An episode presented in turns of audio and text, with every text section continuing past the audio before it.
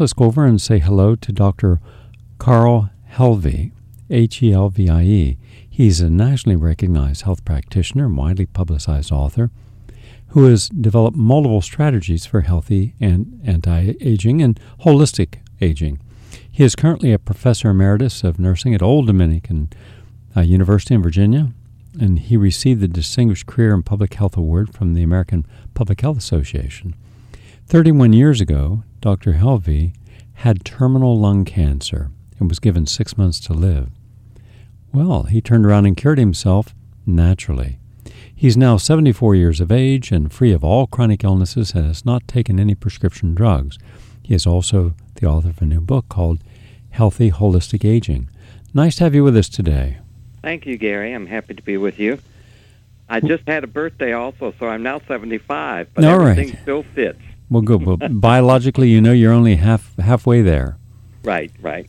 Yep. I believe that people need a uh, they need a primer on how what we call aging in our society is really not aging. It's premature aging. We're looking at we're looking at a model that has not been established yet with yourself and others who have shown what they can do versus the average American who makes little or no attempt to understand why their cells die, why their skin ages, their hair falls out, their memory falters, their heart becomes clogged, uh, the arteries, uh, why they develop cancer. They're not they're not focused on this. They're more focused on American Idol. They're more focused on foolish things that have nothing to do with their health. So I'd like for you to take a step by step. First, how you cured yourself of, of terminal lung cancer. I want to know about that. And then, as a dynamic, healthy 75 year old, what is your prescription for this aging process? All right? Take your time. There's no commercials. We are Okay. we don't rush anyone. Uh, well, with the cancer, this was 31 years ago. I had a dream that uh, told me to go for a chest X-ray, and I was in a Search for God group uh, many years, the Edgar Cayce non-denominational groups where you try to be better people and you develop uh, spiritually and you meditate and you pray, etc. And I'm a, a big believer in a, uh, uh, well, I call it God, but in a higher being that directs us if we're open to being directed. And so I think things like dreams are God speaking to me. And so I had a dream, and I went to my doctor and I asked for an X-ray, and he said, "Well, are you having any symptoms?" And I said, "No." And he said, "Well, why do you want an X-ray?" I said, "Well, I just want one because I knew he wouldn't understand." So they found a spot that had not been there six years previous. I mean, a year previously. So they put me in the hospital and they did biopsies. And the next thing, the surgeon comes in and I said, "Wait a minute." I said, "I'm not having surgery." I said, "I never make snap decisions. I go home, I think about it, I make a rational decision, I pray about it, I talk with people about it. Your responsibility is to tell me the pros and the cons of surgery." Well, he said, You'll be dead in six months without surgery. And I said, But that's my responsibility. Your responsibility, again, is to tell me the pros and cons of surgery. So I came home and I talked with a good, close friend, and she referred me to a physician in Northern Virginia who had had a lot of success working with Laetrile with cancer patients and at the National Institute of Health. And they closed down the program for obvious reasons and so he was still practicing and so i went well first she also um told me she would get me a psychic reading if i wanted by someone that she thought was one of the best in the country and so we got a reading and she was going to also watch her dreams i watched my dreams everything was against surgery so i went to the physician and he put me on a diet that was primarily raw fruit and vegetables with a minimal amount of cooked uh, vegetables and almost no protein. And uh, there was grains and um, uh, nuts and things like that. But I didn't take dairy and I didn't have meat or anything. I um, took Laetrile that he prescribed. I took a variety of vitamins and enzymes to aid the digestion, etc. Uh, I prayed every day. I meditated. I used visualization. I called Olga Worrall, who was a psychic healer in Baltimore, Maryland, who has since uh, died, and she put me on her prayer list. I called several churches, and they put me on their prayer list. I went back every three months, but I didn't tell him I was doing anything. And after two years, he said he guessed he had made the wrong diagnosis. But my friend, who was professor of pediatrics when I taught at Duke University, and at this point he is the medical director for Blue Cross Blue Shield, wanted to see the x-rays, the lab work, and, and all of the tests. So I took those to him in North Carolina, and he confirmed that it had been lung cancer. So, um, what type of lung cancer? Small cell? Yeah. And that's, that's I, the worst. I think, I mean, uh, that was 31 years ago. All right. Uh, so I don't really remember Gary, but. Uh, now, you've spent much of your life, um, especially with the Old Dominion University in Virginia, mm-hmm. which is a you know faith-based institution. Right. Mm-hmm. You have spent your life honoring your higher calling. You, you've you've uh, done community work. You've helped individuals. Mm-hmm. You live a spiritual existence.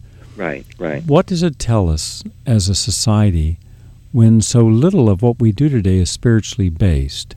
Individuals certainly, but not as a society. Look at Wall Street. Look at the greed. Look right. at look at uh, the pharmaceutical companies. Look at the greed. Look at many doctors. In fact, um, uh, one of the Bristol Myers Squibb just had to pay a five hundred and ten million dollar fine today mm-hmm. right. for kickbacks. Right. they were paying doctors to prescribe their drugs, whether or not they were safe or effective. So the innocent patient comes in believing that the only way they can approach a disease is what the doctor says, not knowing the doctor's on the kickback. Right. And then you look at television. In fact, I made a challenge today uh, to Oprah Winfrey. Mm-hmm. I, I asked my audience, I said, here's a woman with, quite simply, the largest audience of any personality in America, mm-hmm. and that means she has enormous power. Now, why doesn't she just take one topic at a time? And I gave an example of what would she say if a 10 year old boy came up to her and says, I have adult diabetes, heart disease, arthritis. I am on kitty cocaine, Ritalin. I'm mm-hmm. on seven other medications. I've been also diagnosed with bipolar. And yet, I'm just a kid. And if, could you go to the networks that broadcast your programs and say, it is wrong for them to advertise the junk food on Saturday mornings that I grew up on that caused me to be overweight, to have heart disease, to have arthritis, to have these conditions. Could you say that that's immoral and unethical and you want your audience to boycott that network if they're not going to demand that those ads to be taken off the air? Now, Oprah has one of two choices. She, she either says, yes, you're worth fighting for, or no, kid, my income, my lifestyle, my private jets and ma- mega homes, they're more important. Now, she's going to do one or the other, or she'll right, spin right. it. Mm-hmm. But I believe that when people have that kind of power, let them use it for major good that can right. really then send a message to others who say, hey, well, if Oprah stood up and made some risks, and that's, that's courageous, mm-hmm. why can't we? But until that had happens, and one time she did, and I commend her for it, she went after the meat, and they, they went after her. I even volunteered my services to come in as an expert mm-hmm. witness and testify on mm-hmm. her behalf. Now, we go after people all the time, whole industries, but this is not being done, as you well know, right. anywhere in the United States by major, um, major advocates within the establishment. It may be from the no. counterculture outside, but what, what does it say? And here's my final connection to the mm-hmm. point. What does it say about us as a society who are living, having junk thoughts, junk spirituality, like the the secret, you know, get everything you need overnight by reading this book, watching this right, film, which right. is nonsense, which right. she also advocates. And or let's be grow up and be responsible and understand that if we don't know something, we have a responsibility to find the truth as you and others have done, so that we no longer have people becoming sick and dying who shouldn't. Your thoughts, please. Take your time. Well, I think that that's why many of my friends are in Europe, and they tell me, "You're not an American. You're uh, you're not like other American males." And I say, "Well, what are other American American males like?" And they say, "They watch uh, um, they watch the ball games on television. They smoke, they drink, they have poor dietary habits, and so forth." and you don't smoke, you don't drink, you don't watch television, you don't do any of these things. But, you know, I think sometimes when you go through an experience that you may die or you may live, it changes you, and I think that's happened with a lot of people that I've read about. You know, they've had life-threatening experiences, or they've had, uh, you know, um, not a death experience. I can't think of the name of it, where you you die and then you come back. Near death experience. And, right. Yeah, and they they seem to change after that. But I agree with you. There is so much greed and so much um, people wanting power and all in this country, and for what? You know, it's like the whole cancer. There are so many things that work with cancer that are not debilitating, like the the drugs that they want to give you. You know, I have a friend in Woodstock, New York now, and she's been taking herbal treatments for two years. She's great.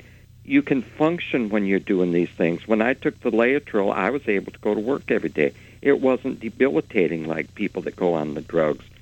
You know, but it's the drug companies that are making money from that. They don't make a lot of money off herbs. They didn't make a lot of money off Laetrile. So I think that you know, we don't have good role models to begin with at the federal level. You know, there again, you've got people that are into greed. I mean, we go off and we attack a country, and I'm getting off the subject, Gary, so forgive me. But, you know, again, I see that as greed. So we don't have a lot of good role models. You mentioned Oprah. You know, I think that I've, the little bit I've watched her, she does have a good heart and all, but as you say, she's not out there doing things that are going to change all of this. So I feel like the best thing I can do is in my own little sphere sphere, I try to, you know, treat everyone as a very important person in my life, try to follow through and do what I tell people I'm going to do, try to live an example that I think somewhat emulates what I believe and what is the spiritual, you know, aspect of life. And I also try to do that when I've been doing the radio programs. My feeling is if I reach one person each program that I do, then it was well worth it because if someone is interested in making changes in their life so that they live a more healthy life, then, you know, what more can you ask for? Well, you're right. Let, let me go. To, I'm going to go to four areas with you, all right? Mm-hmm. Okay. And by the way, the other night I gave a, a lecture to a packed house out on Long Island. And uh, I got up and I, I simply said, My entire intent being here tonight mm-hmm. is to get you angry. Uh, mm-hmm. because mm-hmm. only by getting you angry will you wake up enough right. to say, Why in the world wasn't I paying attention? Or you'll say, okay, I don't want to do anything about it and go back to sleep. Mm-hmm. We we are almost we are we are anesthetized today. We're we're in a almost a um, a euphoric state of of denial. We deny mm-hmm. we deny our selfishness. We deny our motives. We deny individually and, and collectively as a country. We deny that the we, we we say we care about our children, then we give them junk foods, and then we over medicate them, and then we give them uh, we give them titles that are not real, like mm-hmm. bipolar and children. There's no bipolar in children. Children right. are naturally going to be bipolar. They're going to be happy one moment, screaming, right. and, and, sad right. and crying the next. Everyone who's ever had a kid knows that. What do you? But the, and today that'll get you a bipolar diagnosis. So I believe that we have to wake up, and, and I I believe we shouldn't always have to wait to a crisis to take a proactive uh, stance in our lives. Now, mm-hmm. here are the areas I'd like for you to address, please. One is I believe that we have been almost morbidly negligent about nursing home and senior citizens. Mm-hmm. And it was um, 12 years ago that a nurse, in fact, she was a nurse administrator who came to my lecture, and uh, she was just curious and she wanted to know what all this is about. And after that, she was moved enough to do her own detox. I helped her. She overcame hepatitis, herpes, uh, cytomegalovirus, fibrocystic breast, chronic fatigue syndrome. Uh, she had all these conditions, fibroid tumors. Today, she has none of those, totally gone. She went into holistic nursing. Mm-hmm. And one of the programs she went into actually was motivated by what you had done. I wasn't aware of this. You mm-hmm. had you you're one of the pioneers. Most people don't know this in holistic nursing concepts in this society. And uh, and today she is a holistic nurse practitioner. She lectures Mm-hmm. around the United States, motivating other nurses who are, know the system doesn't work, well-intentioned people who are not working at the highest end of their, their capacity. And now we see that the senior citizens and those who need care, and even the homeless people who don't get any quality care, that more likely than not it will not be a physician, it will be a healthcare attendant or even a nurse that will be the person that's responsible for helping these individuals. And we have a lot of homeless and, and mm-hmm. disadvantaged individuals not getting any kind of care. So that's the first thing I'd like for you to talk about. Okay, uh, as far as the nursing homes, let me give you an example. When I was working on my doctorate at um, Hopkins, I decided that I wanted to work a couple days a week at a nursing home because I had not had that kind of an experience. So I went to the nursing home, and right off, you know, I go around and I see patients that are incontinent. So I said to the aide, "Come and help me, and we'll change Mrs. So and so."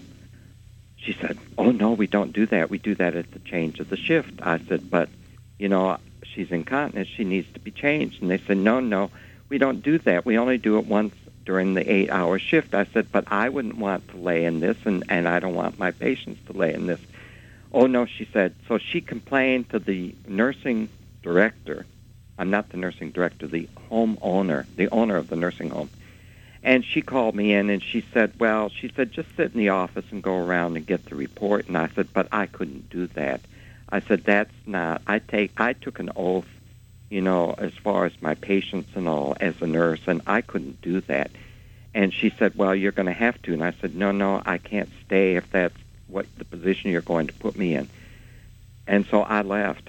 I mean, I couldn't, I couldn't do that. But so the patients continue to get bad care. But the other thing I've seen since then, I've taken students to the nursing home, and I see everyone is on a Haldol. They medicate them all. They sedate them all, so they just sit there, so they don't have to do anything with them. Instead of getting them up, you know, exercising, and and the diet is not that good, you know, with the elderly, and and they're not you know they're not doing the things that they need to be doing to stay active i mean i would be in there having them do a little exercise program. I'd be trying to teach them to meditate and and to visualize or to do all the alternative things that i do. But they just want they don't want them they don't want to be bothered. So and with the homeless again um i talked with richard when we talked earlier.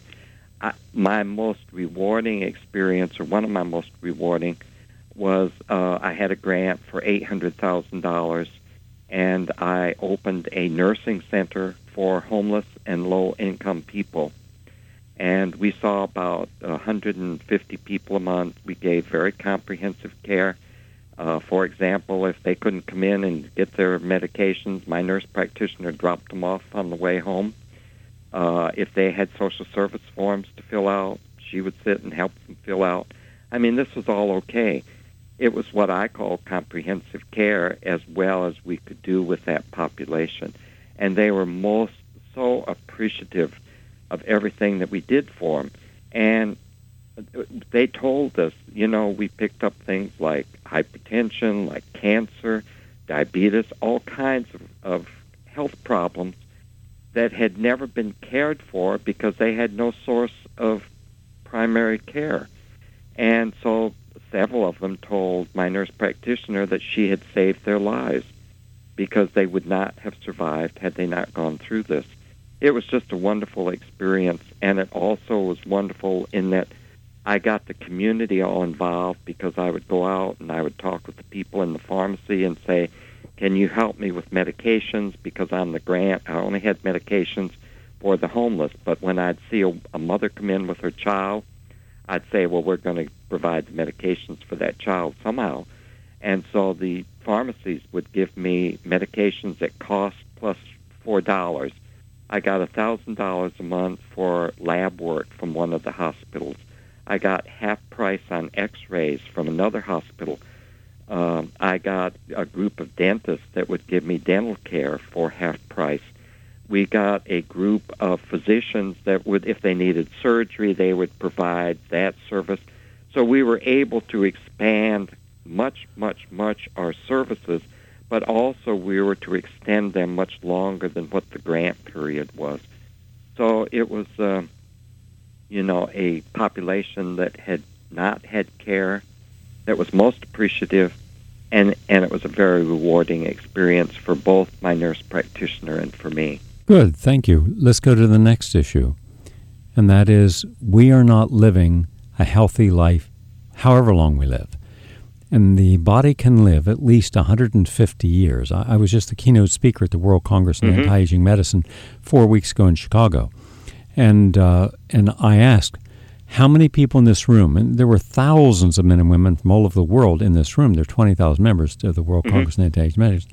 How many believe that we could live 130 years in, in good health? Every hand went up. Mm-hmm. How many believe 150 years in ideal health? And about 80% of the hands went up. I says, how many believe that within the next 10 years we'll have the understanding of rejuvenation of the cell that we could live a long time, even 200 years? And about 30% of the hands went up. Now, mm-hmm. these, these are people who spend their lives in this field, and yet not nothing about this was shown in the American media as if Mm-hmm. no one knows this is happening. Tell us your understanding of the aging process, what your prescription for long life is, and be as detailed as possible.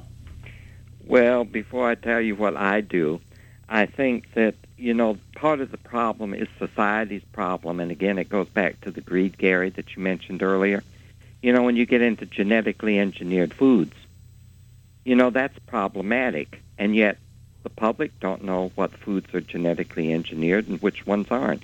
And yet, the research shows that, for example, there were tomatoes that the rats wouldn't eat, and they force fed the rats the tomatoes and they developed abscesses in their intestinal tract and died. I mean, this is just one piece of research that they've done on the genetically engineered foods. And they want to develop foods where you have to buy the seeds every year. You can't get seeds from the vegetable and, and plant it again. They're You know, called but- term- terminator seeds. Right, right. And then you've got the mercury because there has not been proper control of the uh, power plants and all, and so you've got mercury that's going into the water supply, and then it uh, the fish eat it, and then it goes, and the bigger the fish gets, the more concentrated it gets. So you've got problems if you eat fish very often because of the mercury level. Then you've got the farm-grown salmon that also is problematic because it gives off fumes that are toxic. You know, and then this year, look at all of the recalls we had. We had the recalls with spinach, we had with with uh, lettuce, you know, and then of course the children's toys and all. There's all kinds of recalls. So I think part of the problem is with the environment. And you know, I did a, um, an uh, I was interviewed about three weeks ago for an article on organic food, and she said to me, "When did you start eating organic food?" And I said, "Before I was born." And she said, "Why?" I said, "Because we were poor." And the technology, there was no technology. I said we grew our own fruit and vegetables. There was no fertilizer. Uh, there, I mean, I'm sorry, there were no pesticides. We used horse manure or cow manure, I don't remember which, as the fertilizer. There was no food additives. We grew our own pigs and our own cows. We killed those for the winter. I mean, at that time, I ate cows. I don't eat beef anymore. I still eat chicken, but I don't eat beef. But, you know, there was no antibiotics. There was no growth hormones.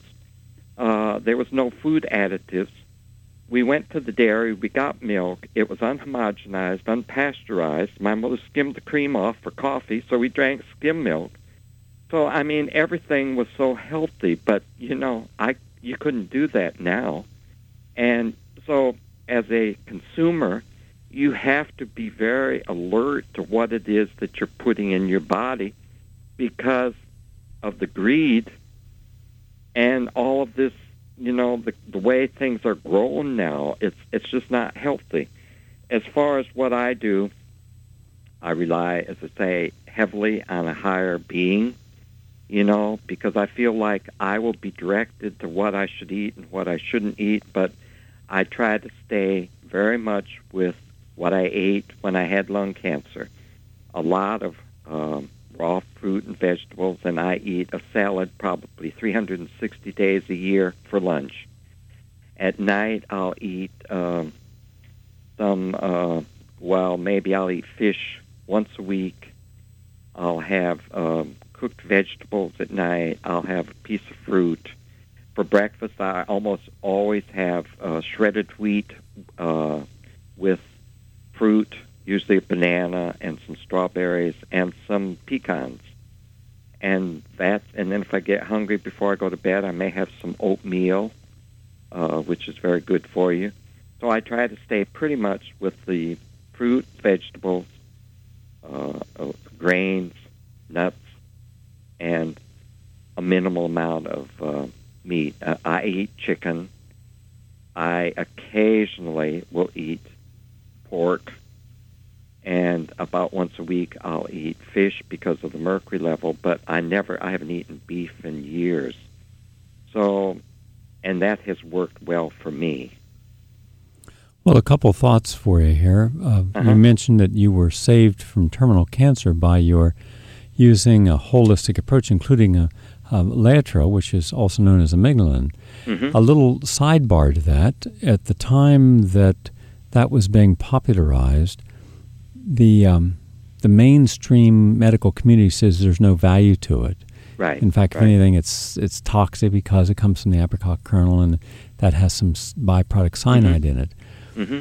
But I was uh, working closely with someone over at Sloan Kettering at that time. Mm-hmm. I was a scientist at the Institute of Applied Biology. And the mm-hmm. most famous scientist at Sloan Kettering was Dr. Sugiura. Mm-hmm. And he had done more work on Laetrile than anyone else, and he had remarkable results. So one day I went over to interview him, and I'm sitting there talking with him, and he's just saying, Yes, um, there is enormous benefit to Laetrile, but it's almost impossible that this is ever going to be accepted.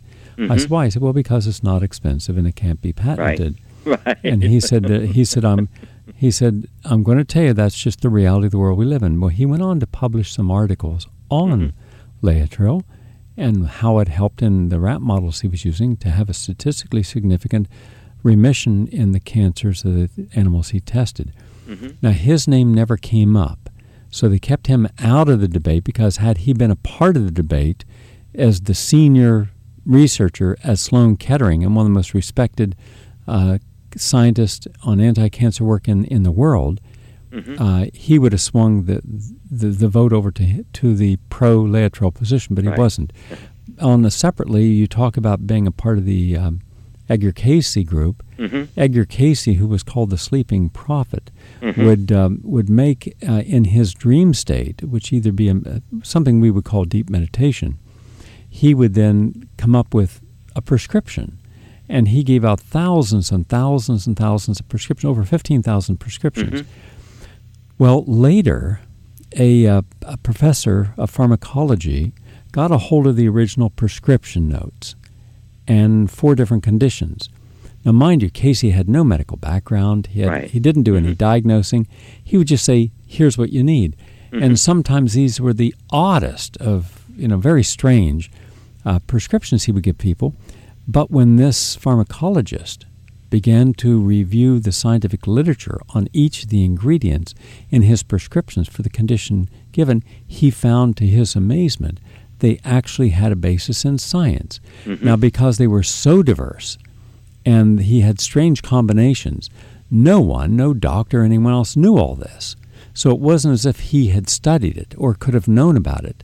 And right. this was 30 years after his death, mm-hmm. when a lot of this wasn't even known at the time to any scientists at that time because they hadn't done any research. So this was post uh, post mortem research. So here is quite simply one of the most remarkable human beings to ever live in America, who has never gotten the credit he deserves. No. Mm-hmm. And uh, and one of the things he recommended for cancer was six almonds a day. Right. And guess right. what? Mm-hmm. Almonds have anti cancer agents. Mm-hmm. So isn't it interesting when you start putting all the pieces together, you you see that it forms well, a very know, interesting pattern. You know, Gary, uh, with the um, Cayce readings, um, I had never uh, had allergies until Hurricane Isabel, and I had three feet of water through my house. And after that, I developed allergies to cats, dogs, dust, you name it.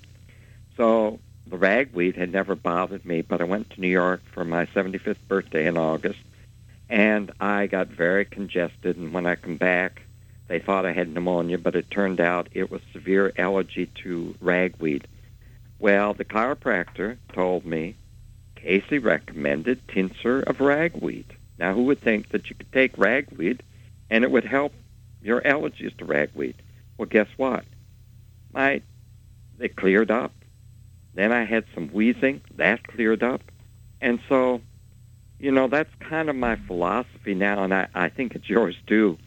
You take the thing that is least harmful to the body that will take care of whatever the problem is.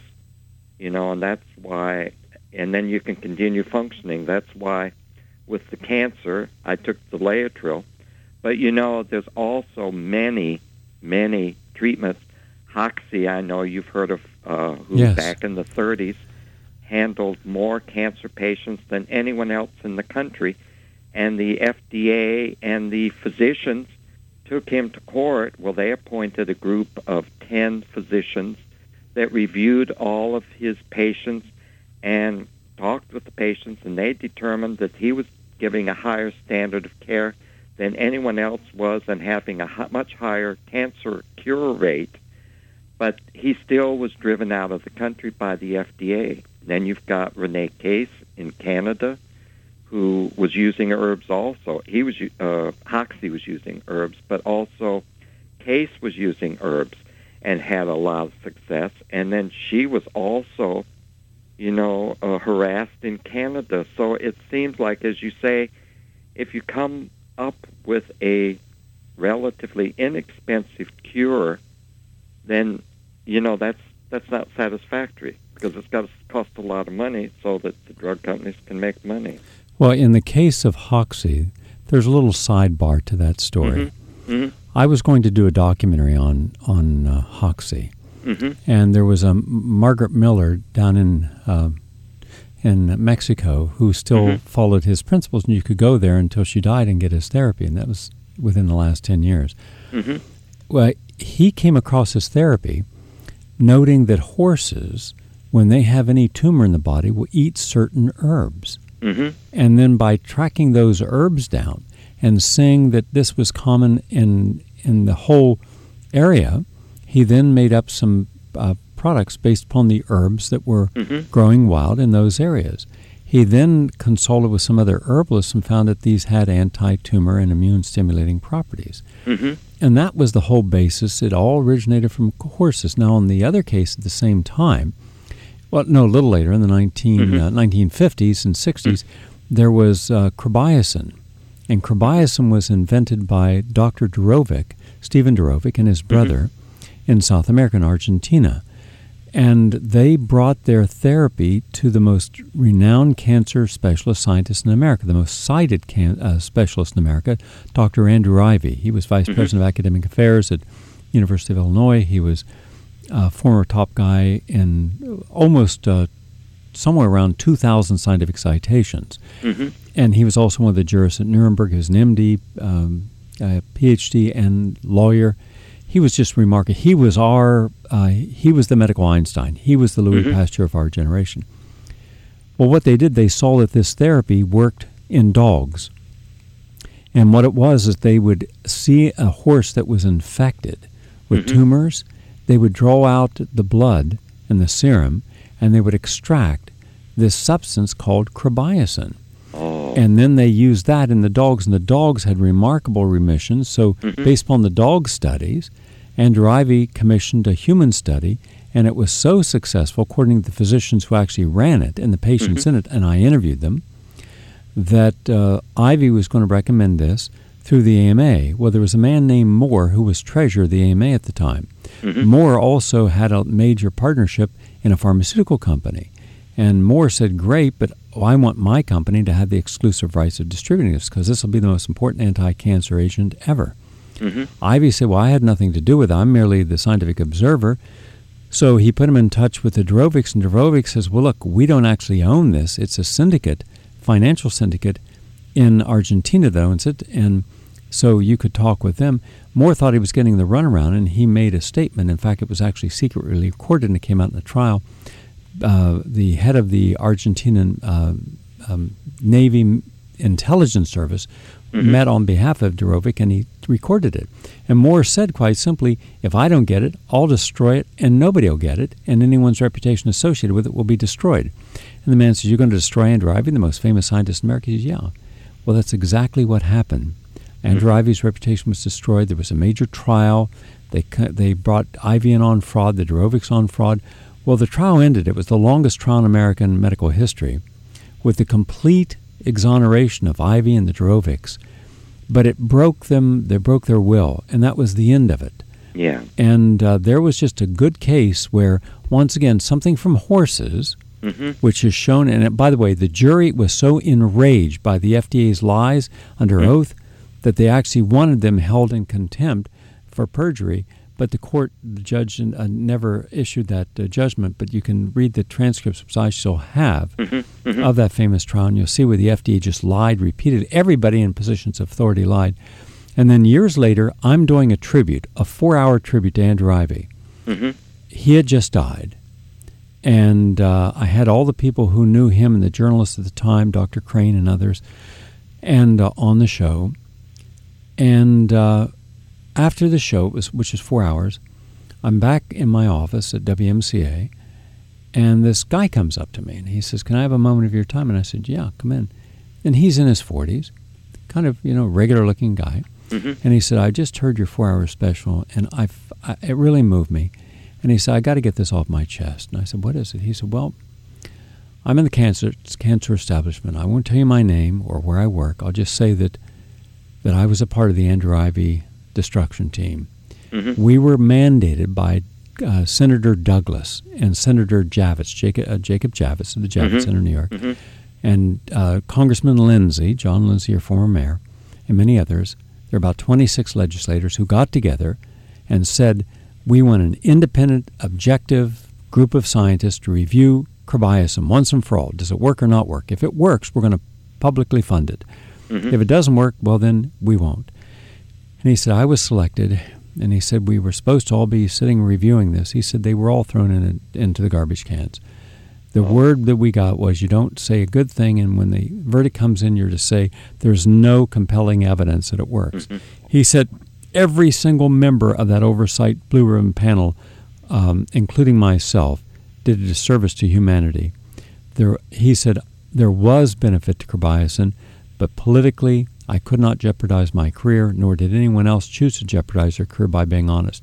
He Mhm. said, I just want you to know that Andrew Ivy was right, the Durovics were right, the doctors on the study were right, Moore was a liar and wrong. He said, and all of us were liars and we were wrong. He Mhm. said, the world will never know this. You're the only person that I've ever told, and I only told you because I'm sitting in my office today listening to your show for four hours, and I just felt such guilt and shame because I, I caused this. And then I think how many people died who could be alive today because we, we, we whi- whitewashed this whole thing. Right. Interesting little side effect, right? Right, and I believe that what goes around comes around, call it karma or whatever. And so, you know, the people who are greedy now or who are worried about their position or whatever, that's going to come back to them in some way or another. Well, we don't know that, but what we do know is that the next time the government tells you that a blue ribbon panel found no evidence of something, don't give it all the credibility that you would otherwise would. And I want to thank you very much for being on today. Thank you, Gary. I enjoyed it. All the best to you. Thank you, and you too.